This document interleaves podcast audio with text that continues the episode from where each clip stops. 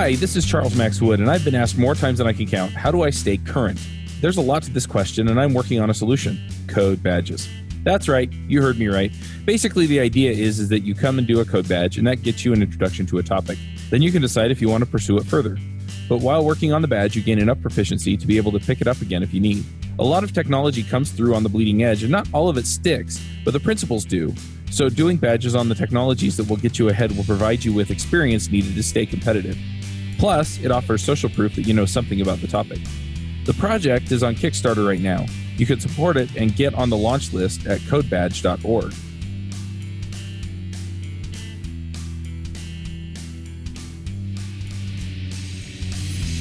Hey, everybody, and welcome to another My Ruby story. This week we're talking to Aaron Sumner. Aaron, do you want to say hi? Hey, everyone. How's it going? Now, you were on episode 353, which is actually fairly recent, released this year as we record this, talking about removing business business logic. I can I can talk, I promise, from Rails controllers. And we talked about a bunch of other stuff too, if I remember right. Yeah, we talked quite a bit about testing, mainly because the testing angle is is what brought me to refactoring controllers, like mm-hmm. how a lot of the uh, the tools provided for testing controllers are, are, being slowly deprecated out of Rails, and so just looking at options for different ways to to work around that, whether it's testing at different layers or just moving that code out of the controller so it can be tested more efficiently somewhere else. So yeah, yeah, makes sense to me. Yeah, and I remember we talked about service objects and why you might want to, why you might not want to, and yeah, I seem to remember talking about a blog post by Avdi Grimm and a bunch of other stuff. Yeah.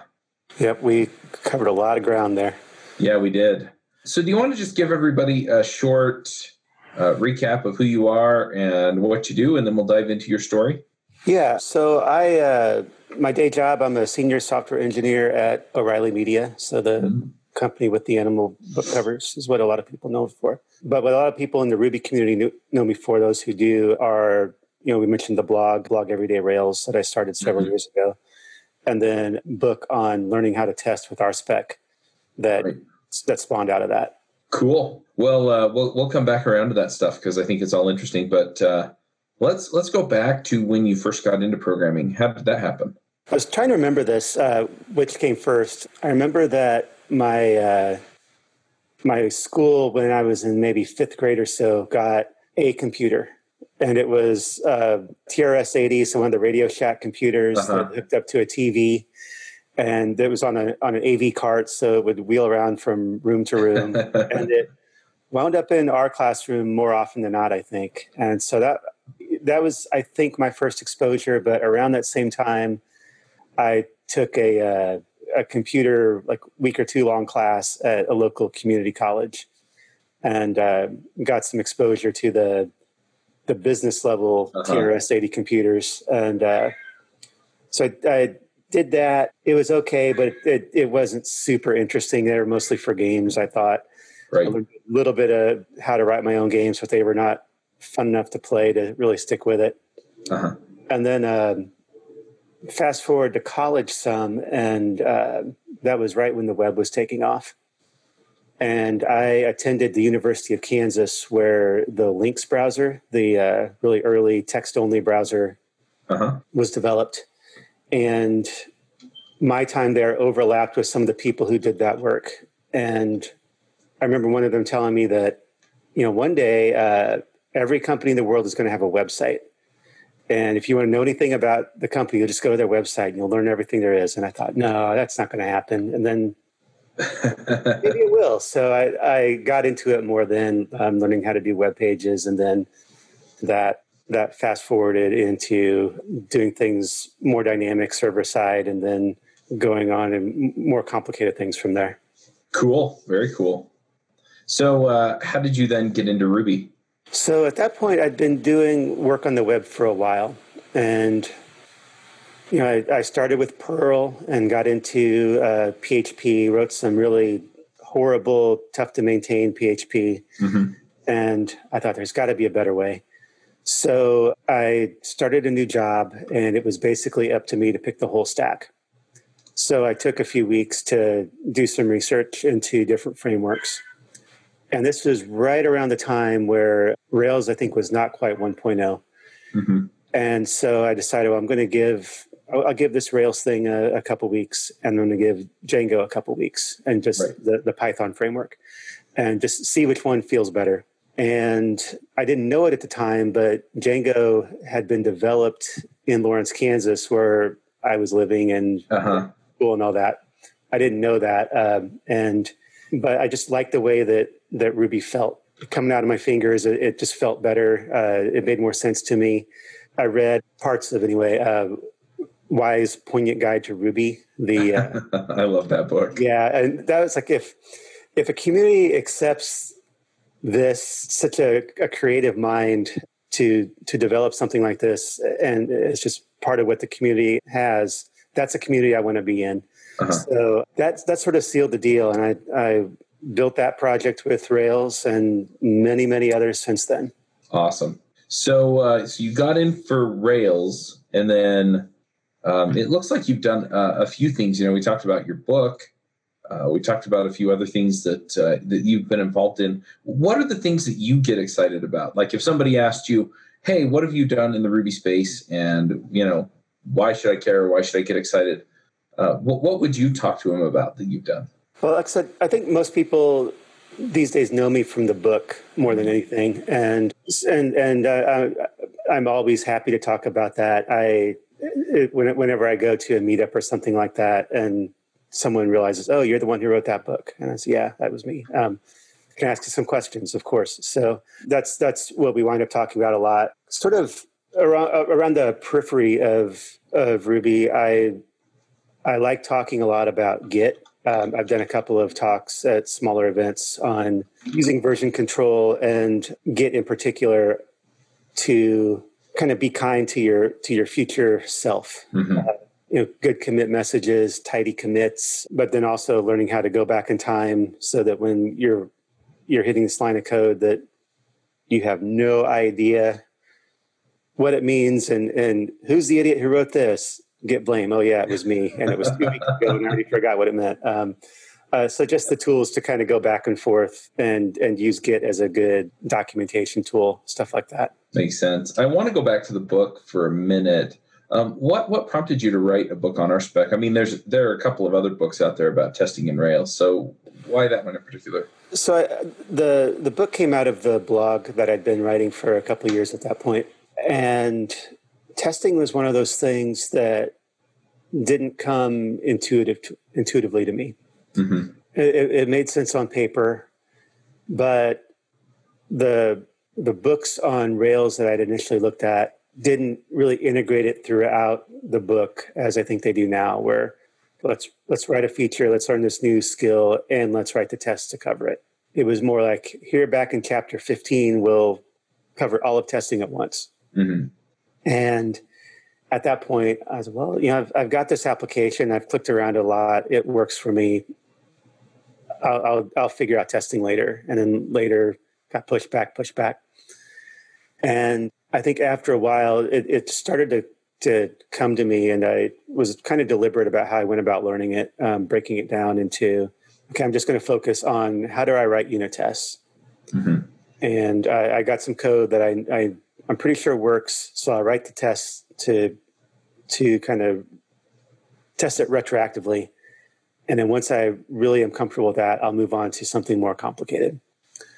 Right. So I that was a process I took, and then I started writing a few blog posts about it, mm-hmm. and they gained a lot of traction, a lot more than really anything I'd written to that point. So I thought maybe I should try to make a book off of this, and so that's that's how the book sprouted out of that. Um, it was I, uh, I used Leanpub to um, to self publish it. Right. And their model is they really encourage you to get a little bit out the door, kind of validate what you got, mm-hmm. validate how much you can charge for it, stuff like that. So the first version of that book was, I think, four blog posts copied and pasted with some placeholders for some more chapters and right.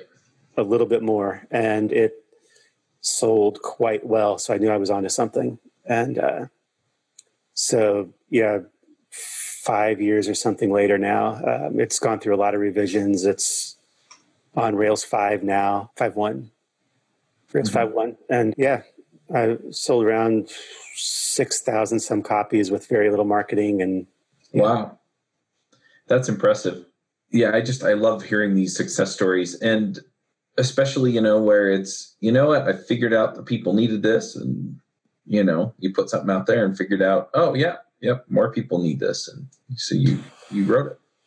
yeah, and you know, it's it's such an obvious, or not maybe not obvious. It was obvious to me at the time, but it's a it's a good next step from I've been blogging for a while, Uh-huh. build up a little audience. Can I do something at the next level? Right. I, I always encourage people to to give it a shot. The tools are out there and easy to use. And if you can write a blog, you can write a book. Yep, makes sense. So has most of your contribution been on blogs or writing the book or have you done other things in open source or speaking at conferences or other areas?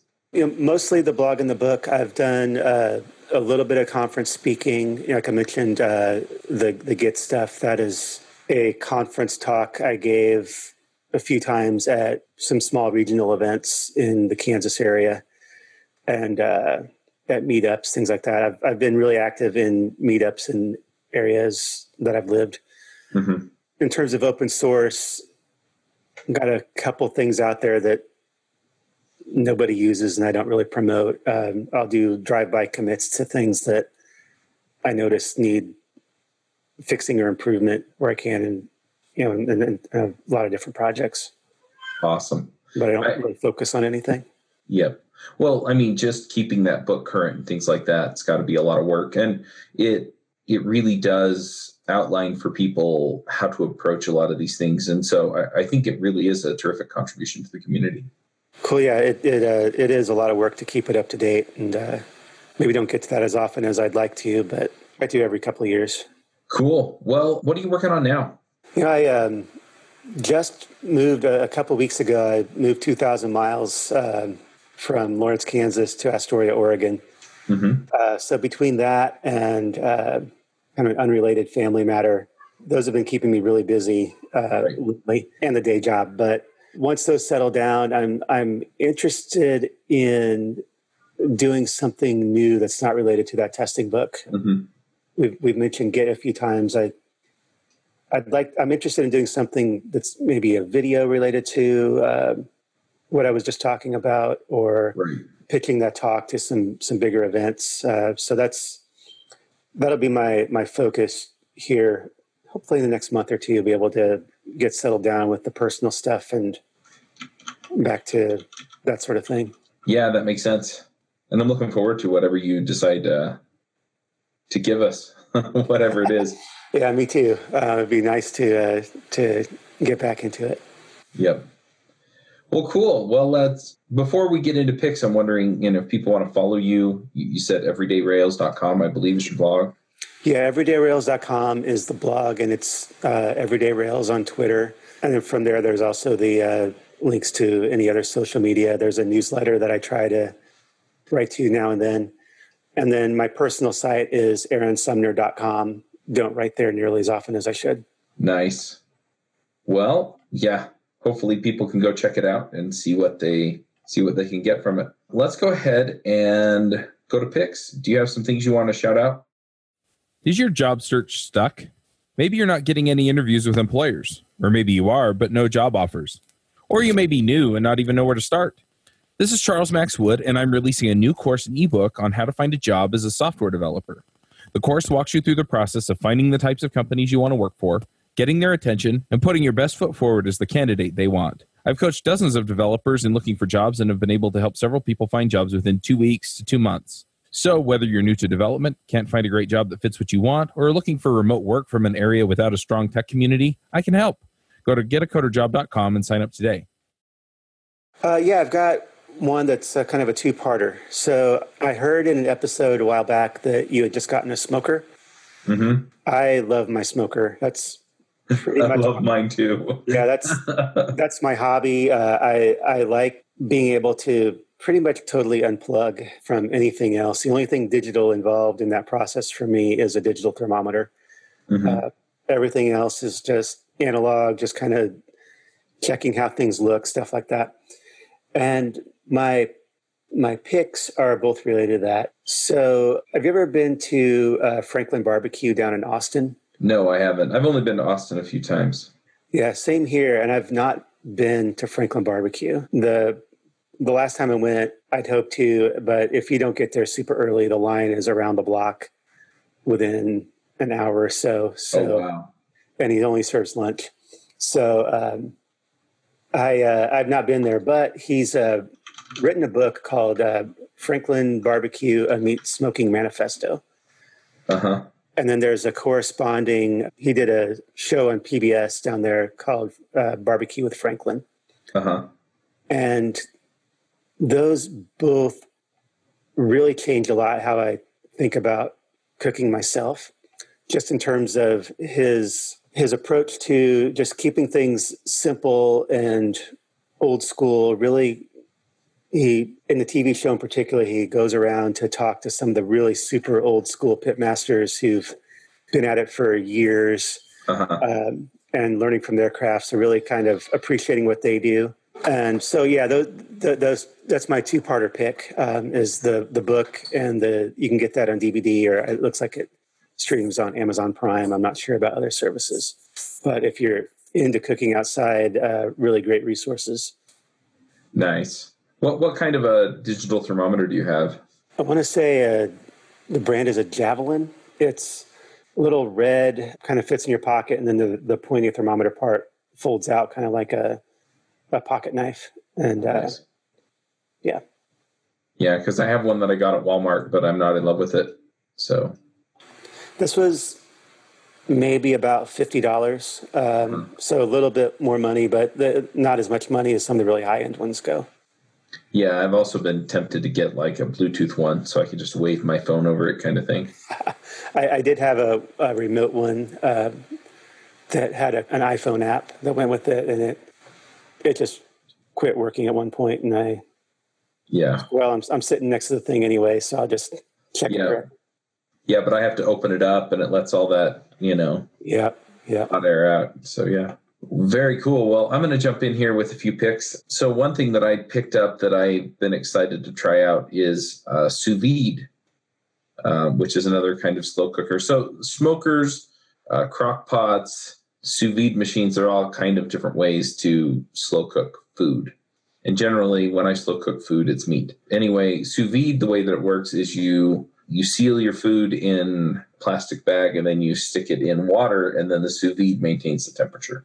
The smoker does kind of the same thing, except it also, you know, charge the wood and you know put smoke into your, into the the air uh, in around the food.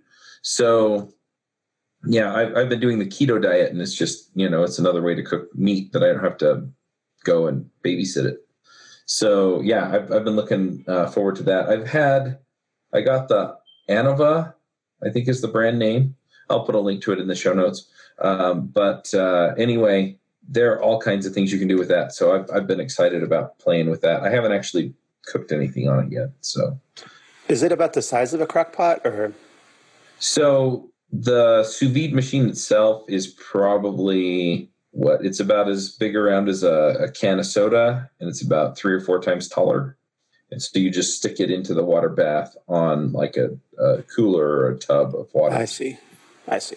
And so a lot of people will actually do their sous vide in a cooler and they'll just find some way to modify the lid or, you know, find some other cover for it to keep the, the heat in. And yeah, that seems to work pretty well.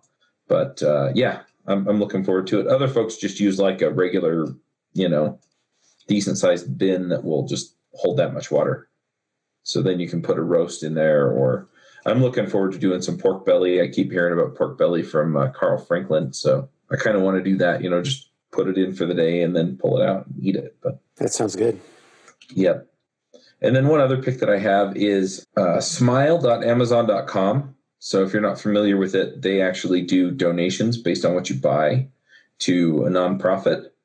And um, I think initially I was I had set it up to do it to like Wounded Warrior Foundation or something, but uh, turns out my kid's school is a 501c3 and is on there. So I just did a search and found them, and I think it's donated like 10 bucks to them or something. But anyway, so if you're looking for a way that you can, in essence, support uh, a movement that has a nonprofit behind it and do so in a way that doesn't really cost you anything, that's that's one way to do it. So I'm not sure, but I think Ruby Together might be an option on Smile.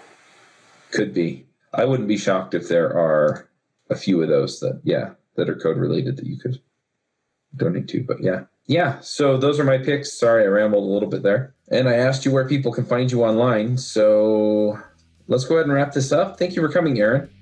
You bet. Thanks, thanks for having me. Uh, happy to do it. All right. We'll wrap this up and we'll catch everybody next week. Bandwidth for this segment is provided by CacheFly, the world's fastest CDN. Deliver your content fast with CacheFly. Visit C A C H E F L Y dot com to learn more.